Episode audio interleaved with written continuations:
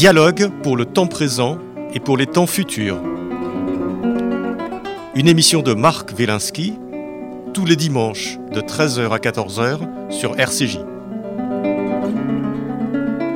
Où va notre monde? Comment mieux le comprendre? Que puis-je faire pour l'améliorer? Que m'est-il permis d'espérer?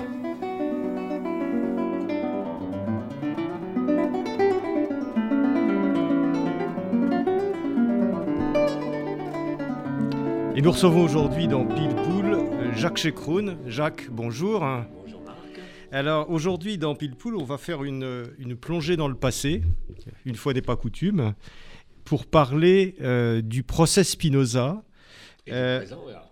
Et, du- et justement, j'allais dire, euh, du passé qui n'est pas si loin que le présent, euh, Jacques, euh, puisque on va parler essentiellement de ton livre, euh, Le procès de Spinoza, paru euh, chez Albin Michel.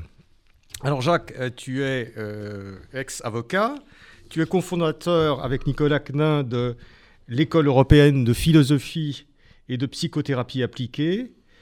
Tu es très investi dans la Sigmund Freud University à Paris et tu es l'auteur d'un certain nombre d'ouvrages dont La lumineuse histoire du prince qui manquait de tout, qui est paru chez Albin Michel aussi en, en 2008. Mhm. Voilà.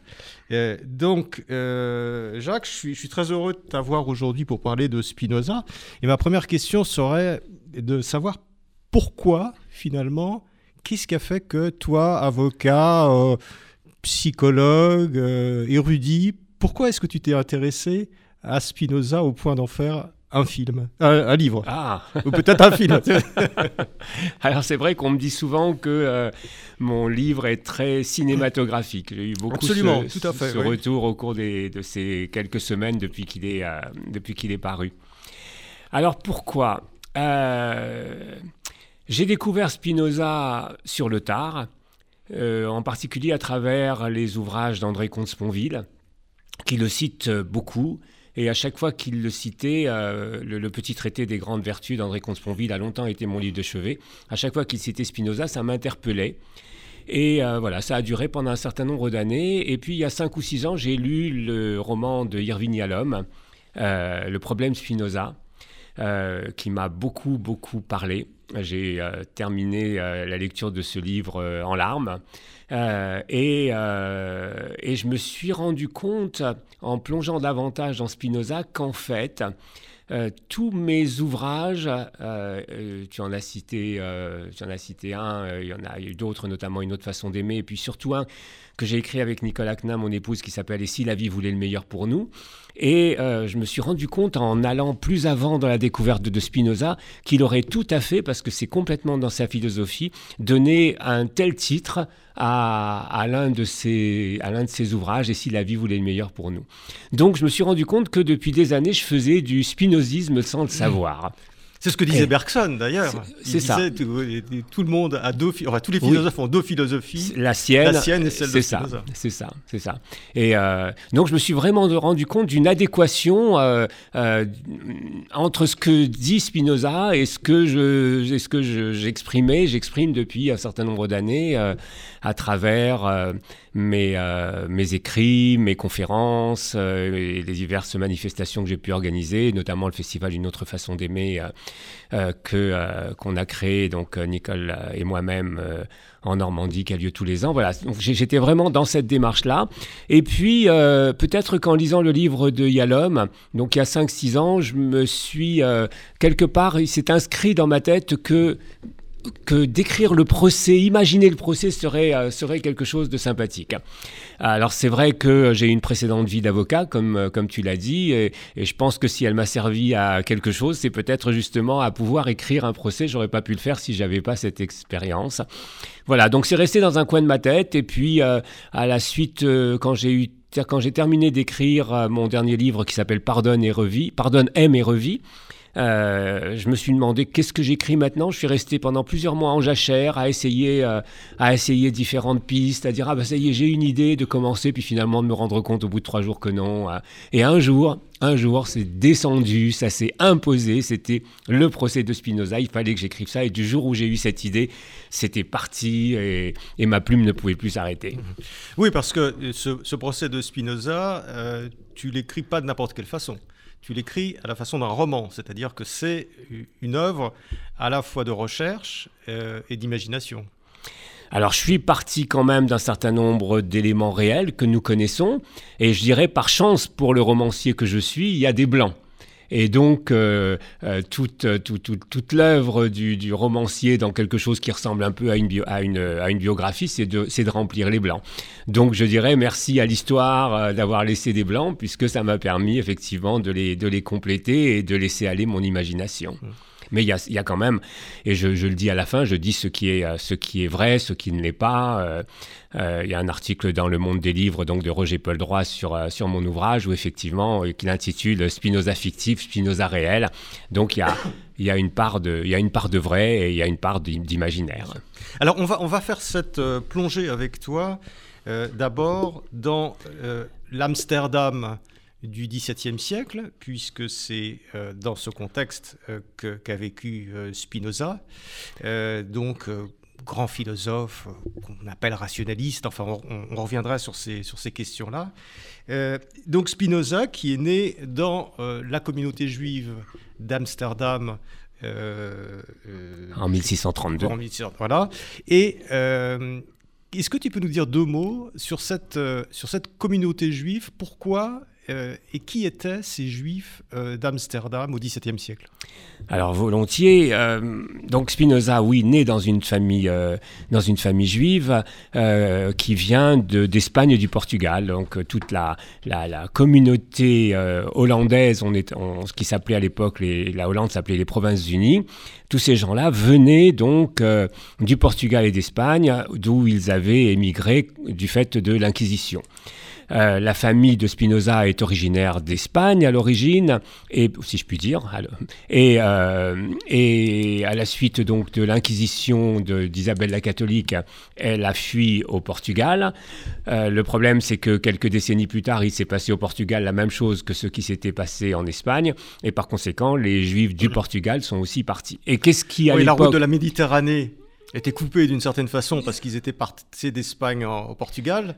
Donc ils sont remontés vers l'Atlantique. Est-ce que c'est ça la logique Alors en fait, y a, tout, tout, dépend. Finalement, les Juifs, les Juifs d'Espagne et du Portugal se sont répartis un peu dans le monde en fonction, je dirais, de l'endroit où ils étaient. Ceux qui étaient dans, dans, le, dans le sud sont souvent partis euh, en Afrique du Nord, et c'est pour ça que c'est pour ça qu'au Maroc, en Algérie, donc il y, a, effectivement beaucoup de beaucoup, il y avait beaucoup de juifs qui étaient d'origine euh, espagnole, et puis d'autres qui étaient plus dans le centre ou dans le nord de l'Espagne et, du Portugal sont partis vers ce qui était à l'époque, ce qui apparaissait à l'époque comme l'Eldorado, euh, parce que Amsterdam était la capitale européenne et même mondiale du commerce. Euh, c'est elle qui régnait sur les, c'est c'est Amsterdam qui régnait sur les océans. Donc c'était un peu l'Amérique euh, avant l'Amérique, puisque beaucoup ensuite sont partis de la d'Amsterdam pour aller en Amérique. Mais d'ailleurs, tu, tu, racontes oui. à un moment donné que Spinoza voulait partir en Nouvelle à la Nouvelle Amsterdam. C'est ça, qui, était, New York. Absolument, absolument. Il n'est pas parti. Non. Mais est-ce que ça, c'est vrai ou Non, c'est pas vrai. Non, non, ça c'est. D'accord. Ça c'est ça, ça, fait, ça, fait partie de, la liberté du, du, romancier. Voilà. Et donc là, les grands-parents, les grands-parents de, euh, de, de, Baruch de Spinoza, comme beaucoup euh, de, ses contemporains, partent vers la Nouvelle Amsterdam, qui, partent vers, vers Amsterdam, pas, pas la Nouvelle Amsterdam, mais Amsterdam, donc en, au Provinces-Unies, qu'ils appelaient d'ailleurs, qui s'est appelé vite la Nouvelle Jérusalem, compte tenu du nombre de, juifs, le nombre important de juifs qui, euh, qui s'y sont réfugiés. Euh, cette, donc les, juifs donc, venus d'Espagne et du Portugal s'installent par centaines, puis ensuite par, par milliers euh, à Amsterdam dans un quartier, dans un quartier qui va devenir un quartier juif, donc celui de Vloyenburg, euh, et euh, je ne parle pas hollandais, donc je ne sais pas trop comment ça se prononce, mais je l'ai écrit. Et euh, là, donc, va se constituer forcément une communauté. Alors, ce sont, il faut savoir que ce sont des juifs qui, la plupart du temps, ont été convertis de force au christianisme, qui sont donc des maranes, qui avaient comme euh, fantasme, comme ambition, comme rêve de euh, revenir à, leurs racines, mais qui ne savaient pas comment, parce que, parce que la plupart avaient, ne, ne savaient pas, ne savaient pas lire l'hébreu, il n'y avait pas de rabbin, puisque pas de, pas de, pas de livres, rien en, en Espagne et au Portugal, tout avait été brûlé. Et euh, ce qui est intéressant, c'est de voir que tous les rabbins des, synagogues qui ont été créées sont venus soit de Hambourg, soit de Venise, soit de Fès, soit de Meknès, soit d'Oran, ont cherché des rabbins à l'extérieur pour les faire venir parce qu'il n'y en avait pas dans la communauté d'Amsterdam. Et euh, donc c'est ces communautés se sont constituées. À celle d'Amsterdam, il y avait donc trois synagogues euh, qui, sont, qui sont indiquées donc dans le début, dans le début du livre, avec chacune donc euh, ayant fait venir ses rabbins de l'extérieur. Et ces communautés ont essayé de se constituer et peut-être qu'elles euh, elles ont voulu aussi être, être fortes, être solides. Et c'est ce qui les a peut-être rendues un petit peu euh, rigoureuses et, et qui ont conduit au fait que, que Spinoza soit amené à comprendre paraître et à subir un procès. Oui, tu expliques bien euh, ça dans, le livre, parce que sans, sans dévoiler l'histoire, tout le monde la connaît, euh, Spinoza, donc euh, jeune juif de cette communauté extrêmement brillant, appelé à un avenir de rabbin, voire de grand rabbin de, cette communauté, euh, d'une certaine façon découvre la philosophie, on va en reparler, et euh, se met un peu en, en, marge de la, de, la, de, la, de la communauté juive qui le, le, qui, à la fin, euh, le, l'éjecte, l'expulse. Voilà, l'exclut de cette, de cette communauté. on va revenir un petit peu là-dessus. Mais effectivement, on a l'impression que cette communauté est, est un peu rigoureuse et tu dis à un moment donné et que euh, jouissait d'une certaine liberté euh, euh, à Amsterdam et que le, la reine ou le roi leur avait dit nous, voulons bien que vous viviez en juif, mais soyez des bons juifs. Et, ça, ça explique des choses quand même sur le comportement un petit peu rigide, je dirais, de, de ces rabbins qui ont exclu Spinoza. Oui, alors c'est vrai que les autorités des Provinces-Unies exigeaient des juifs qu'ils soient euh, rigoureux, effectivement, qu'ils surveillent ce qui se passe. Comme ils exigeaient des protestants. Comme ils exigeaient des protestants, des calvinistes, des, euh, de, de, de l'ensemble des religions. Euh, je dirais que je, je, ferai un petit peu euh, le parallèle avec les États-Unis où, où, où Dieu est partout. Dieu est partout, Dieu est sur les billets de banque, Dieu est dans les discours des présidents qui terminent, euh, qui terminent par God Save America, euh, leurs euh, leur propos. Donc Dieu est partout, mais après, tu fais ce que tu veux dans la religion que tu veux, voire même dans l'église que tu crées toi-même, pourvu que Dieu soit partout. Je dirais que c'est un petit peu la même chose, à une autre échelle, mais c'est un petit peu la même chose que ce qui se passait aux Provinces-Unies, c'est-à-dire là, Dieu est obligatoire, et, euh, et, vous respectez les commandements, quelle que soit la religion dans laquelle vous, vous, que, vous pratiquez. Alors ça, c'est pas pour excuser euh, le, le, le, le, qui a été, euh, qui a mmh. été proféré contre Spinoza, l'excommunication, mais on sent que c'est des juifs qui ont la mémoire de la persécution très présente, mmh. parce qu'il parle des bûchers en Espagne, etc. Mémoire de la persécution. Ils trouvent un coin, en gros, à Amsterdam, où on les laisse à peu près peinards, hein, et, mais on leur dit, vous soyez des bons juifs. Donc, quand il y a un jeune juif qui dit, bah, Dieu, c'est pas ça, Dieu, il n'a pas forcément dit ça, et vous savez, quand vous parlez des prophètes, euh, Dieu n'a pas forcément voulu telle, telle, et telle chose, eh ben, on sent qu'ils sont un peu gênés aux entournures. C'est ça, absolument. Mais ce qui est un peu curieux, c'est que, comme tu le dis, ils ont connu l'Inquisition, ils ont connu l'intolérance, et d'une certaine façon, ils vont pratiquer eux-mêmes une espèce d'inquisition et d'intolérance par rapport à une autre voie qui est celle que va exprimer Spinoza. Alors, est-ce que tu peux nous, parler un petit peu du, jeune Spinoza? Parce que c'est une partie importante de ton roman. Tu expliques un peu la, dans quelle atmosphère il vivait, qui il Alors, était. Spinoza, quelques mots Spinoza, le jeune Spinoza, on le voit grandir donc dans les pages de mon roman euh, entre l'épicerie en gros de Migros de son père, hein, qui vend des raisins secs, de l'huile d'olive euh, et ce genre de et ce genre de produits. Donc il grandit entre cette épicerie et la synagogue. Euh, c'est un c'est un brillant élève. On voit en lui effectivement un, futur rabbin. À 8 ans, il sait lire, il sait lire, écrire et parler l'hébreu. il connaît la Genèse par cœur donc le premier livre de, la Torah, et euh, à un certain moment même son instituteur euh, s'en, réjouit et dit qu'il est en passe de connaître aussi, euh, de connaître aussi l'Exode. Donc ça c'est son, son enfance qui est, qui est sans, sans problème. Elle est marquée par un certain nombre de deuils, beaucoup de deuils, mais c'est vrai qu'à l'époque on mourait euh, voilà, il perd sa sœur qui meurt en couche, il perd son jeune frère, son, frère aîné de, 18 ans, donc il y a énormément, il perd sa mère, il perd sa belle-mère, enfin, c'est une vie qui est marquée par beaucoup, beaucoup de deuil, et il grandit donc, euh, il a une, grandit tout à fait euh, normalement, et jusqu'à l'âge de 15 ans, 16 ans, où là, Amsterdam est une ville très ouverte, est une ville cosmopolite, est une ville où l'on parle beaucoup, l'on échange beaucoup, et il va commencer à rencontrer des gens qui vont qui vont lui tenir des propos contre lesquels au début il va se révolter.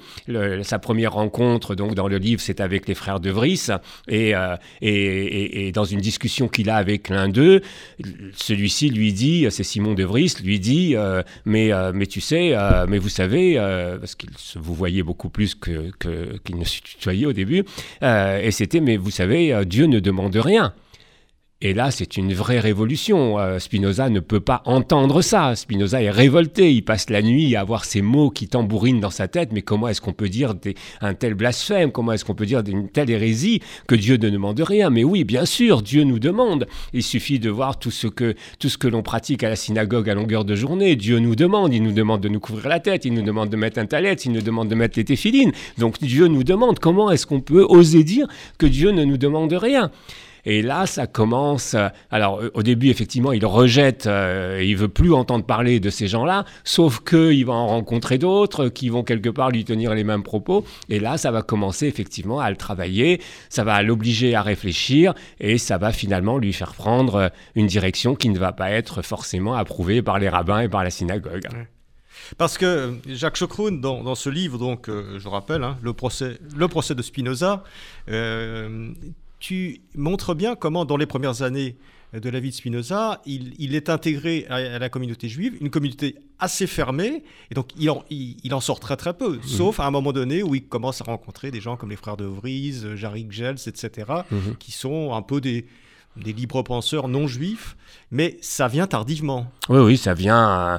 Euh, bah, son, procès, il a lieu quand il a à peine 23 ans. Donc, euh, oui, ça vient, je ne sais pas, il a 17, 18 ans. Euh, donc, il se passe 3, 4 ans, 5 ans pendant lesquels sa pensée va évoluer, va se forger, au point de tenir des propos qui vont pas être approuvés et puis de conduire à ce procès. Oui, ça vient tardivement. Alors, qu'est-ce qui se passe dans la tête Tardivement, 6-17 ans, c'est tard. Hein. oui, c'est vrai que tout, va très vite avec Spinoza parce qu'il est mort. Euh, il est mort, il est mort jeune. il est mort à 47 ans.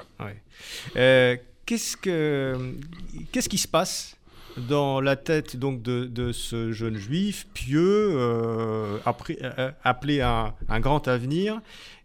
Qu'est-ce qui fait que finalement il adopte une philosophie euh, qui est bon, celle à la suite de Descartes, etc., la philosophie de la raison, qui le met en, peu, en porte-à-faux avec sa communauté. Alors qu'est-ce qu'il fait? Je dirais que c'est son, son, son, chemin, c'est un éveil de conscience, hein, ce qu'on appellerait aujourd'hui un éveil de conscience, une révélation. Autant, autant il n'est pas du tout favorable à l'idée d'un Dieu révélé, mais autant quelque part, lui, il a la, la révélation, il est en recherche de la vérité. Alors on, on voit dans le livre que dès le départ, même quand il est petit garçon, que rien ne peut faire obstacle à la recherche de la vérité, et ça va être sa préoccupation. Il est curieux, il est enthousiaste de découvrir les choses. Et il découvre en effet une autre façon de voir, une autre façon de voir, d'envisager les rapports à l'autre, une autre façon. Moi, je dis que Spinoza, c'est aussi euh, le précurseur de Freud, c'est un inventeur, c'est l'inventeur, pour moi, le véritable inventeur de la psychologie. Donc, le rapport avec soi, le rapport à l'autre, le rapport avec Dieu, et tout ça, il va le voir de façon, euh, de façon différente et de façon extrêmement intéressante. Les apports de Spinoza dont la vie a été très courte, les, la, culture autre que, autre que talmudique, autre que la culture juive très très limitée, parce qu'à l'époque on n'avait pas des bibliothèques qu'on a, qu'on a aujourd'hui. Et donc ce garçon qui est plutôt autodidacte à ce, à ce niveau-là va être d'une telle curiosité qu'il va s'ouvrir sur les autres, il va s'ouvrir sur le monde et, et, et, nous laisser et nous léguer une œuvre considérable, mais qui s'inscrit, puisque c'est aussi le thème, de, cette émission, qui s'inscrit incroyablement dans le présent et dans le futur. Oui. Et, qu'est-ce qu'il a à reprocher, d'une certaine façon, au Dieu de la Bible, au Dieu d'Abraham, d'Isaac et Jacob Qu'est-ce qu'est-ce qui fait que il dit ce Dieu-là, c'est pas le vrai Dieu? Parce que il y a un côté un peu provoque par moment de, de, de, Spinoza mhm. qui dit non, non, non, votre, il dit à des rabbins quand même, euh, votre Dieu, c'est pas le vrai Dieu, Dieu ne veut pas ça, Dieu n'a pas envie euh, euh, qu'il y ait des sacrifices, Dieu n'a pas envie de tout ça.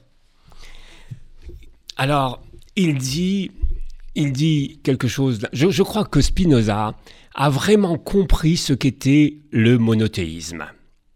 Euh, et que c'est euh, et que ça n'a pas été effectivement accepté par les rabbins, par la synagogue. Comprendre ce que le monothéisme, donc euh, Echad, Dieu est un.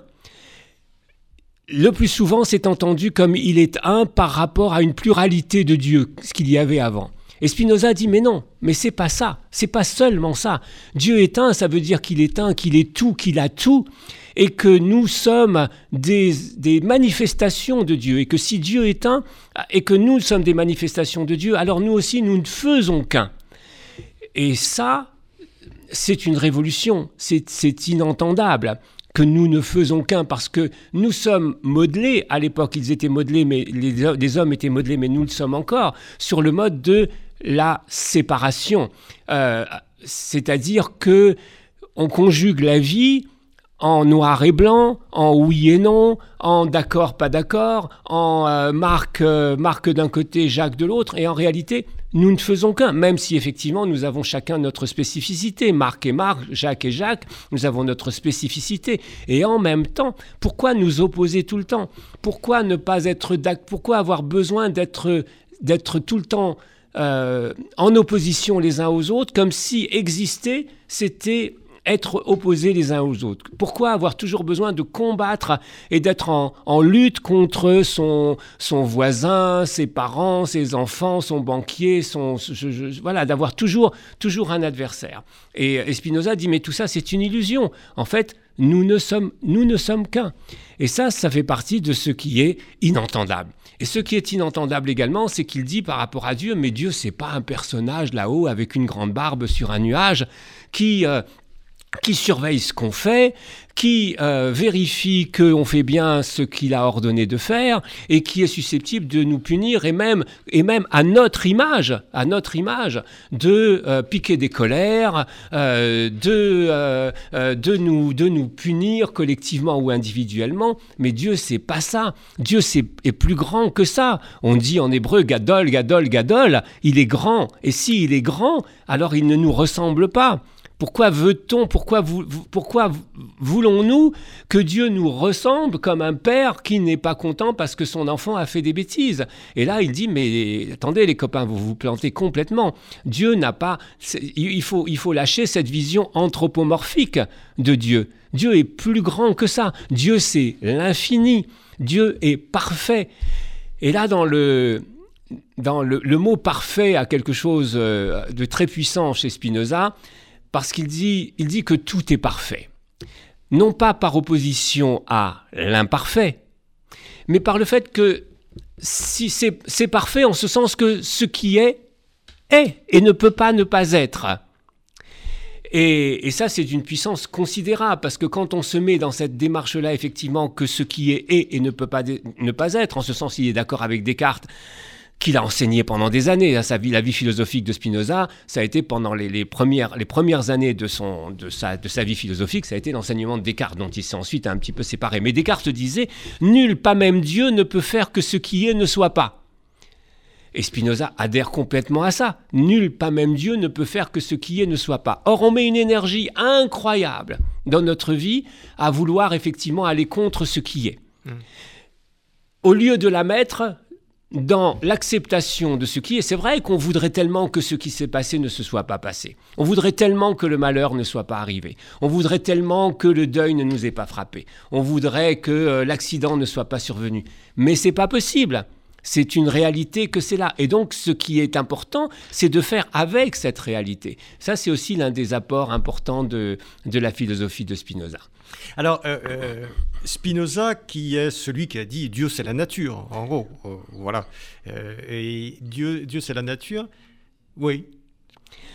Oui, alors, oui, oui, alors beaucoup, je, je, crois que beaucoup ont mal compris ça, parce que euh, quand on dit Dieu, c'est la nature, on a l'impression que Spinoza est athée euh, et que euh, pour ne pas parler de, pour ne, pour voilà, pour éviter, arrêter de parler de Dieu, il dit la nature. Mais je crois que Spinoza n'est pas athée du tout. Non, il est je pas athée, que Dieu, c'est la nature dans son principe actif. C'est ça, oui. Il parle de, on va pas rentrer là-dedans, mais ça pourrait être un petit peu compliqué. Non, mais, tu expliques bien dans le livre un peu cette, cette, discussion qui est importante quand même, mhm. de savoir si c'est un panthéisme ou si c'est quand même.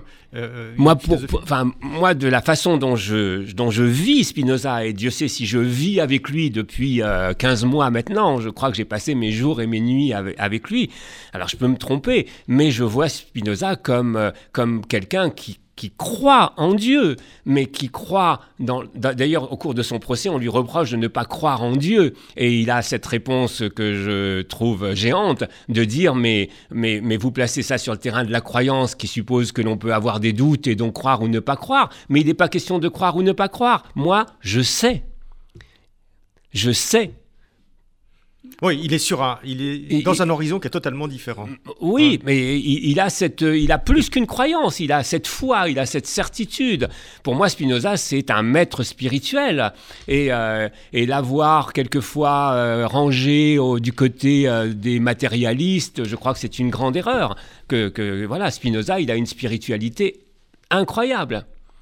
Alors, euh, Jacques Checrone, euh, on en vient maintenant au... Et, pardon, il a une spiritualité incroyable, et je crois que, si, je peux me permettre, Marc, je, sais que tu vas garder ta question et ne pas la perdre, mais je crois que quelque part, et ça on l'a peut-être pas assez compris, il représente aujourd'hui, pour revenir au thème de cette émission, il représente aujourd'hui quelque part je vais peut-être dire quelque chose qui va paraître comme une, une énormité à certains, mais j'ose le dire quand même, il représente l'ensemble du peuple juif.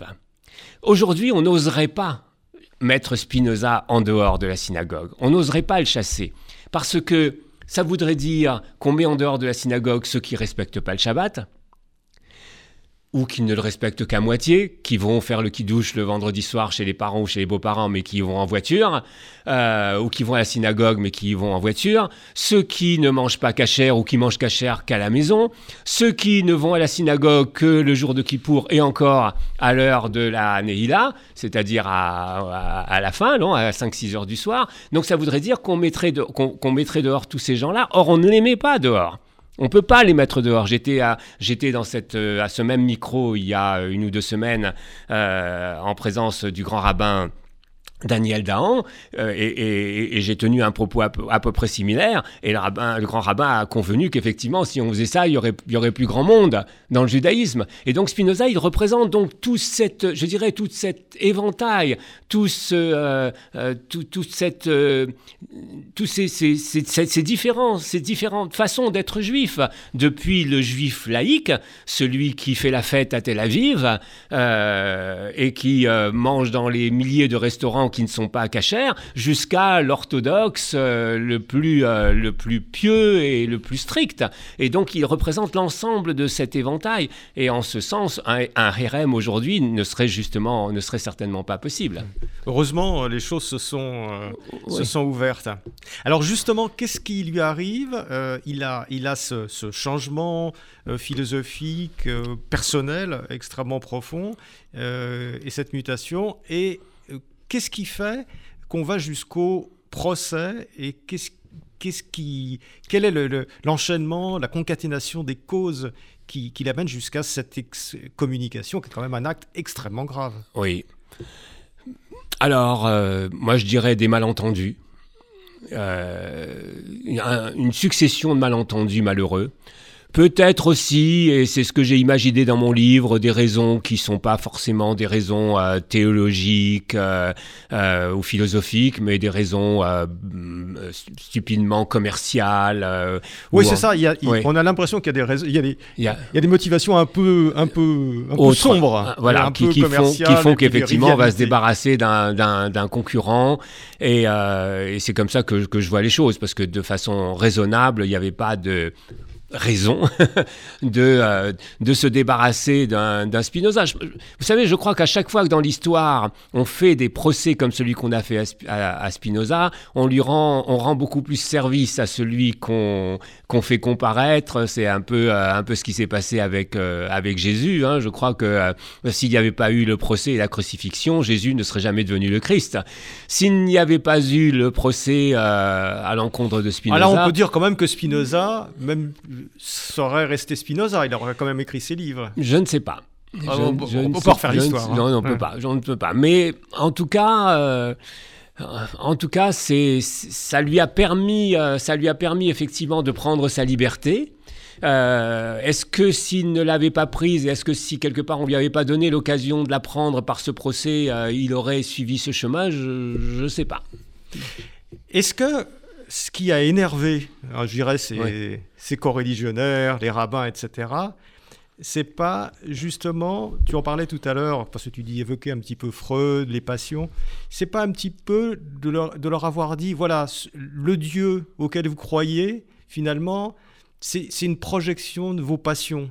C'est une projection de quelque chose qui est en vous et que vous voulez pas voir. Ça, c'est vrai que c'est difficile à entendre. Quand on est modelé d'une certaine façon et quand, et quand on euh, raisonne, euh, euh, notamment en termes duels, hein, puisque c'est la, grande, la grande révolution spinoziste aussi, c'est de passer de la dualité qui était prônée notamment par Descartes à, au, monisme, hein, que, j'ai exprimé tout à l'heure par le fait que, que, que, nous ne sommes qu'un, que, nous ne faisons qu'un.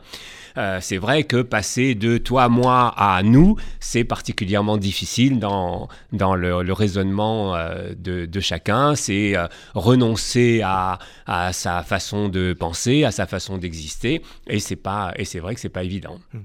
Alors les réactions euh, des rabbins, mais aussi de l'ensemble de la communauté, sont extrêmement violentes parce qu'il y a un épisode où on voit qu'on cherche on cherche même à l'assassiner. Est-ce que ça, ça vient du, du romancier ou est-ce que c'est documenté?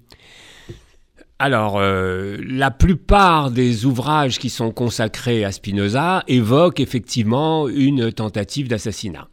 On ne sait pas si c'est vraiment, si ça s'est vraiment produit.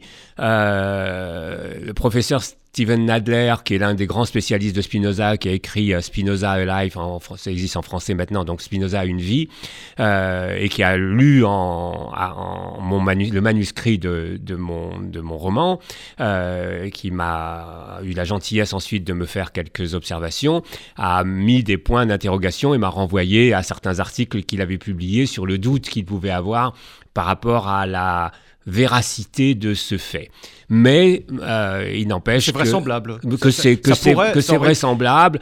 On, trouve dans tous les dans, dans de nombreux livres euh, où, l'histoire de Spinoza est raconte où, là où il y a la biographie de Spinoza, on trouve effectivement l'évocation de, ce, de cette tentative d'assassinat en, disant que euh, certains pensent que c'est à la sortie d'un théâtre, ce que je reprends hein, plus ou moins d'ailleurs, euh, euh, et, il est beaucoup question de, du manteau de Spinoza qu'il a conservé jusqu'à la fin de ses jours et qui, et qu'il a, et qui portait la trace donc du coup de poignard qu'il aurait, aurait reçu à ce moment-là. Alors c'est vrai que pour le romancier que je suis, au moment d'écrire cet ouvrage, cet épisode, je pouvais pas le négliger puisque ça permettait euh, un, certain rebondissement dans, mon, dans ma narration. Alors, il y, a plusieurs épisodes qui sont assez savoureux euh, dans ton roman. Notamment, il y a, y a ce, dîner de famille. de Céder, de, de, de qui, qui, se termine en pugilat. Euh, est-ce que ça. bon, je suppose que tu aurais imaginé une partie parce que tu n'étais pas présent. mais est-ce que, est -ce que ça s'est passé comme ça ou est-ce que ça aura pu se passer comme ça? Voilà, ça c'est. Là, on est dans. Non, non, ça c'est. Dis- ça, ça, pour le, le- voilà, il y a, y a de grandes similitudes, euh, très très modestement, je le dirais, mais, y mais moi je le vis comme ça. Il y a de grandes similitudes entre Jacques Chécroun et Baruch de Spinoza, et euh, c'est plutôt du Jacques Chécroun. là. Voilà. Ça, on sent que tu as pris euh, beaucoup de plaisir à imaginer des situations dans le cadre. En fait, tu as improvisé sur un cadre harmonique qui était euh, celui de, de- de Spinoza. Et, de ça. Et- ça, j'ai pris plus que du plaisir, j'ai pris de la joie. J'ai vraiment pris beaucoup de joie à écrire ce- ce- cet ouvrage, et c'est vrai que la joie se conjugue parfaitement avec Spinoza, puisqu'on dit, euh, on dit euh, euh, beaucoup et partout que c'est le philosophe de la joie. ouais. C'est le philosophe de la joie, et euh, on pourra peut-être en dire un mot, et c'est aussi le philosophe, euh, moi c'est ce que j'ai découvert, de la bienveillance. Parce que euh, la devise de Spinoza, qu'on retrouve un petit peu partout, c'est ne pas railler, ne pas déplorer, ne pas maudire, mais comprendre. Or, quand on fait tout ça, aujourd'hui, ça porte un nom, c'est la bienveillance. Ne pas railler, c'est ne pas tourner en dérision, ne pas se moquer. Ne pas déplorer, c'est euh, arrêter de se lamenter, arrêter de se plaindre, euh, ne pas s'indigner. Ne pas maudire, c'est euh, arrêter de dire du mal, et plus encore donc de dire du mal au point de- d'envoyer des malédictions et donc ne pas haïr. Donc arrêtez tout ça, qui est quand même beaucoup ce qui se passe autour de nous, beaucoup ce qu'on entend, beaucoup ce qu'on voit sur les réseaux sociaux, beaucoup ce qu'on a entendu ces derniers mois, euh, euh, depuis, depuis le début de cette pandémie, depuis, euh, depuis 15 mois maintenant, euh, qui, qui s'est abstenu euh, de tourner en dérision, qui s'est abstenu de déplorer, qui s'est abstenu de dire du mal. Et, voilà, et je pense que vraiment, quand on pratique tout ça, imaginons d'ailleurs ce, ce que serait le monde si euh, on s'abstenait de, euh, de ces trois mots qui sont, euh, qui sont la, dérision, le fait de se lamenter et, le fait de haïr. Eh bien, ce serait un, monde, un monde magnifique, et en tout cas celui de la bienveillance. Et je crois vraiment que Spinoza est le philosophe de la bienveillance. Donc, pas faire tout ça, mais comprendre. Et ça, comprendre, c'est quelque chose qui, pour lui, est source de joie. Il trouve la joie dans le fait de comprendre. Et ça vaut non seulement... Moi, je, crois qu'on peut, on peut le comprendre d'ailleurs parce qu'on a tous vécu ça. On a tous vécu, enfant, de découvrir quelque chose, de comprendre comment ça marche et de et d'être euh, envahi par la joie.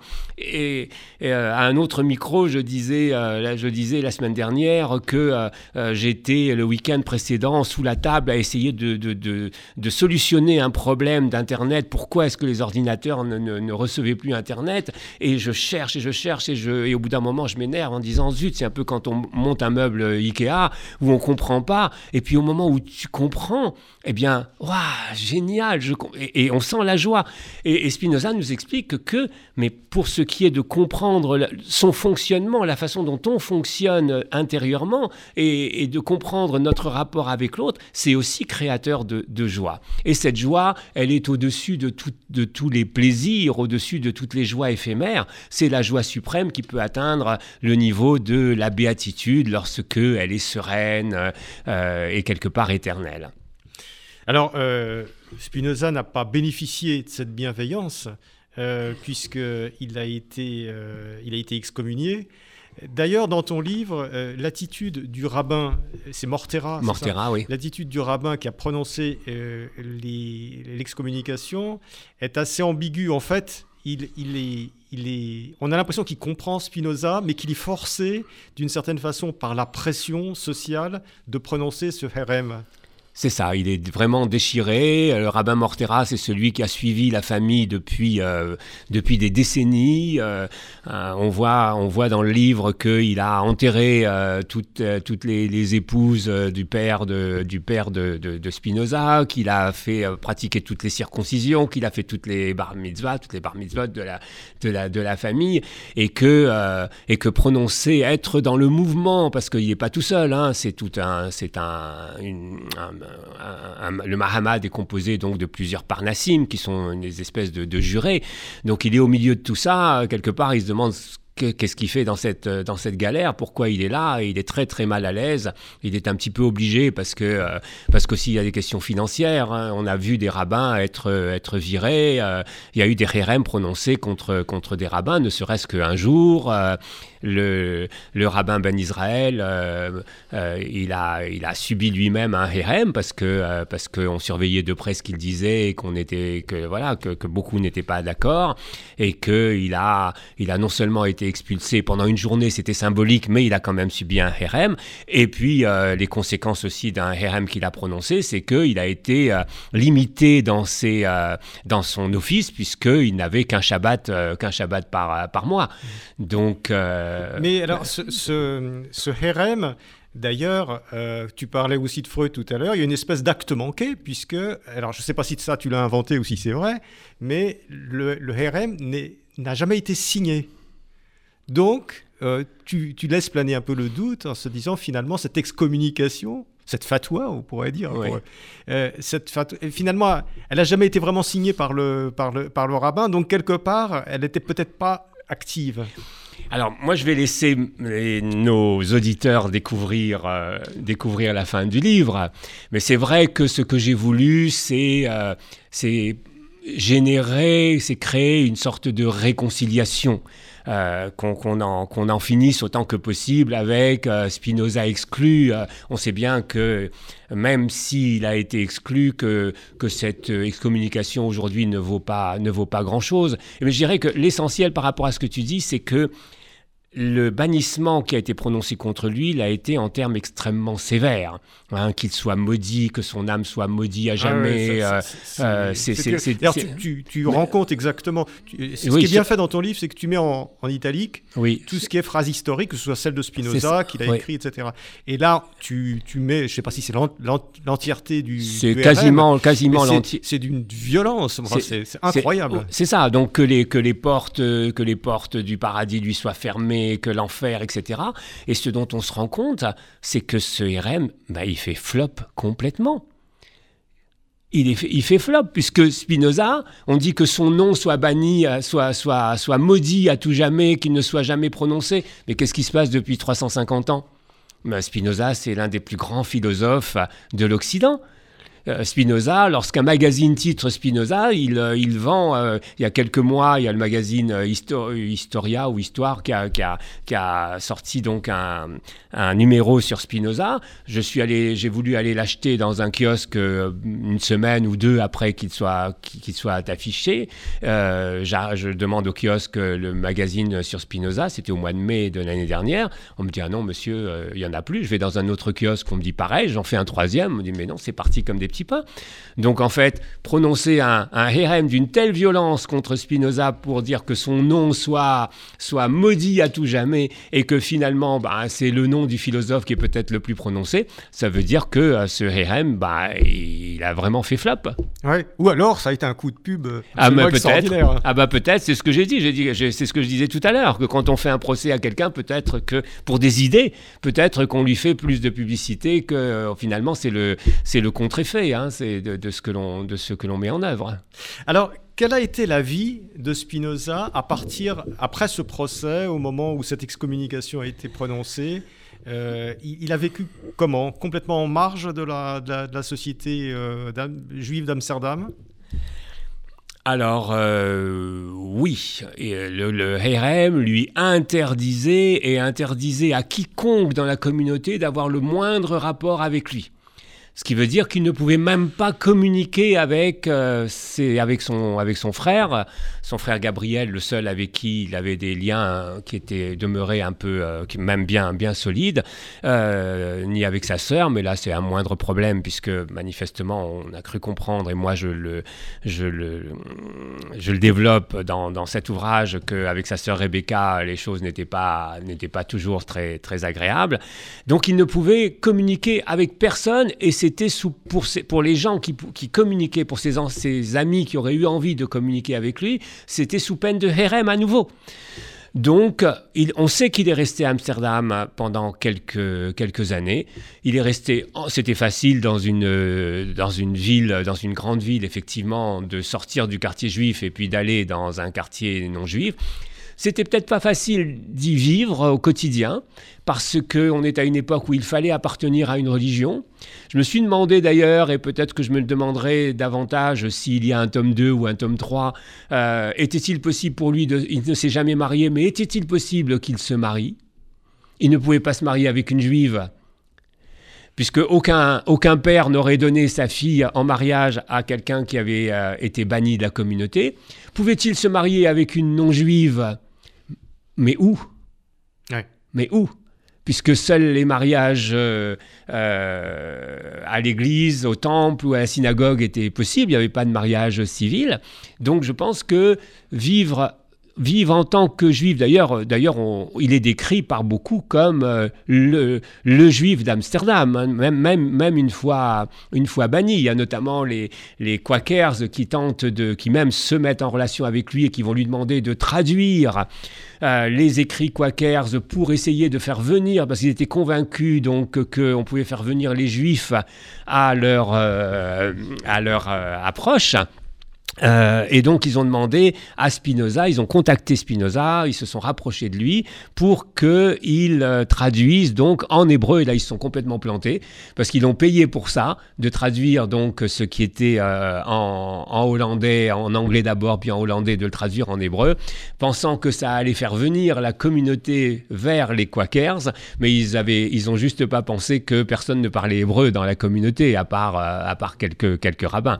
Donc donc ça, a été, ça, aussi, ça a été un petit peu sa vie où il a, il a un petit peu gagné, euh, commencé à gagner sa vie euh, comme ça, mais ça devait pas être facile de vivre en tant que, euh, que oui, juif. parce que finalement, il était pour les juifs, il était plus juif. Et pour les non-juifs, il, était toujours. Il était toujours. donc il s'est retrouvé euh, probablement dans, une, dans, une assez grande solitude. Et d'ailleurs, pour l'histoire, il est resté juif, quelque part, parce que euh, il faut pas oublier que euh, Baruch de Spinoza est devenu Benoît en français, mais Benedictus, une fois que qu'il a quitté cette communauté, il a essayé de s'intégrer. Je pense que c'est une tentative de s'intégrer en prenant donc un prénom qui est un prénom latin, Benedictus, qui veut dire Benoît, Benoît en français. Et euh, le fait est que dans l'histoire, il n'est pas resté Benedictus, il n'est pas resté Benoît de Spinoza, il est resté Baruch de Spinoza. Alors, est-ce que, dans ce roman, que tu, on sent qu'il y a beaucoup d'allusions à, la, période que nous vivons actuellement. Euh, c'est quoi l'enseignement finalement de, Spinoza et peut-être plus particulièrement de, cette, de, ce procès de Spinoza pour, pour le temps présent? Malheureusement, des procès de Spinoza, au temps présent, il y en a tous les jours. Je crois qu'il ne se passe pas de jours, de semaines, de mois sans que un gamin dans la cour euh, de son collège ou dans la cour de son, de son lycée ne soit euh, dans les mêmes soucis parce que pensant différemment. Euh, on a vu, euh, on a entendu aux informations à, Noël dernier qu'un gamin de confession musulmane, fils d'un policier, avait été euh, tabassé parce que parce qu'il avait fêté Noël. Eh bien ça, c'est du procès de Spinoza. C'est ne pas admettre l'autre, ne pas ne pas tolérer qu'il puisse sortir euh, de sa famille, qu'il puisse sortir de sa religion. Euh, il y a toujours cette, euh, cette idée un peu partout dans le monde que lorsque l'on est dans une famille, on ne la quitte pas. Lorsque l'on est dans une religion, on, ne la quitte pas. On n'a pas le droit de penser différemment. Et donc, as employé le terme fatwa tout à l'heure. Oui, c'est ça, des fatwas, il y en a tous les jours. Et des fatwas, ce sont des procès de Spinoza. Mmh. Alors voilà, pour répondre à ta question, qu'est-ce que ça, qu'est-ce que ça nous enseigne? Bah, Peut-être que ça nous appelle euh, euh, à toujours davantage de, tolérance par rapport à celui qui, euh, qui, qui, ose la liberté. Hmm. Parce que c'est ça en fait. C'est non seulement il ose la liberté, Spinoza, mais il ose être lui. il nous explique d'ailleurs il y, a, tout un débat sur le libre arbitre, la liberté. Euh, euh, on dit de Spinoza que euh, il est, il est donc celui qui a, a, dénié, contrairement à Descartes, donc le libre arbitre. Et je crois que c'est quelque chose qu'il faut, il faut bien comprendre parce que là, c'est tout le processus, c'est tout ce qui fait de lui, je dirais, le précurseur de Freud, de Jung et de tous les, les grands, les grands psychologues. Qu'est-ce qu'il vient nous dire à cet égard?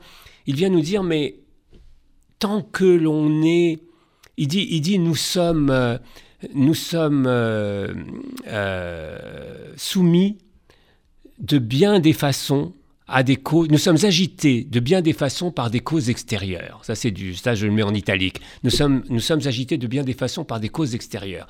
Or, quelles sont ces causes extérieures? Ces causes extérieures, c'est toute notre histoire, c'est toute notre famille, c'est toute notre éducation, c'est tout notre environnement, c'est toute notre, ce qu'on appelle aujourd'hui le côté transgénérationnel. En fait, c'est tout ce qui fait que aujourd'hui j'agis ou plutôt je réagis en fonction de ce que de la façon dont j'ai été modelé. Et là, il dit mais tant qu'on est là-dedans, tant qu'on exprime des colères, tant qu'on est dans des tristesses qui ne sont jamais que les mêmes que celles que euh, que manifestait ma mère, mon père, euh, ce sont les mêmes colères que ceux de mes ancêtres, c'est c'est quelque chose de vraiment modelé, je ne suis pas libre. Je suis euh, guidé par par d'autres choses que moi. Et là, en effet, je crois que je suis libre, mais je ne suis pas libre et c'est en ce sens que j'ai pas le libre arbitre. Mais dès que j'en prends conscience, dès que j'en prends conscience et que je vais donc, aujourd'hui on dirait travailler sur moi, alors là, je deviens libre. Et c'est tout le boulot, en fait, effectivement. Et c'est, et, c'est pour ça que je dis que Spinoza, c'est le véritable inventeur du travail sur soi. Jacques Chekroun, merci. Il y aura peut-être une suite pour euh, nous dire un petit peu ce qu'est devenu. Enfin, on voudrait bien, on a envie de savoir ce qu'est devenu Spinoza et comment il a. Parce qu'il a vécu quand même quelques années et c'est les années les plus productives après, ce, après cette excommunication. Bah, c'est vrai que voilà, c'est vrai que ce livre s'arrête quand il a 24 ans, il est mort à 47 ans, donc il y aura peut-être. Donc il y a, a de l'espace pour un nouveau livre. Jacques Chekroun, merci. Je, rappelle euh, ton livre qui est un roman je rappelle que c'est un roman, Le procès de Spinoza, aux éditions Albin Michel. Jacques, merci. Merci Marc. C'était Pile Poule, une émission de Marc Wielinski, que vous pouvez retrouver en podcast sur le site de Radio RCJ et sur les différentes plateformes, ainsi que sur YouTube. À dimanche prochain, 13h.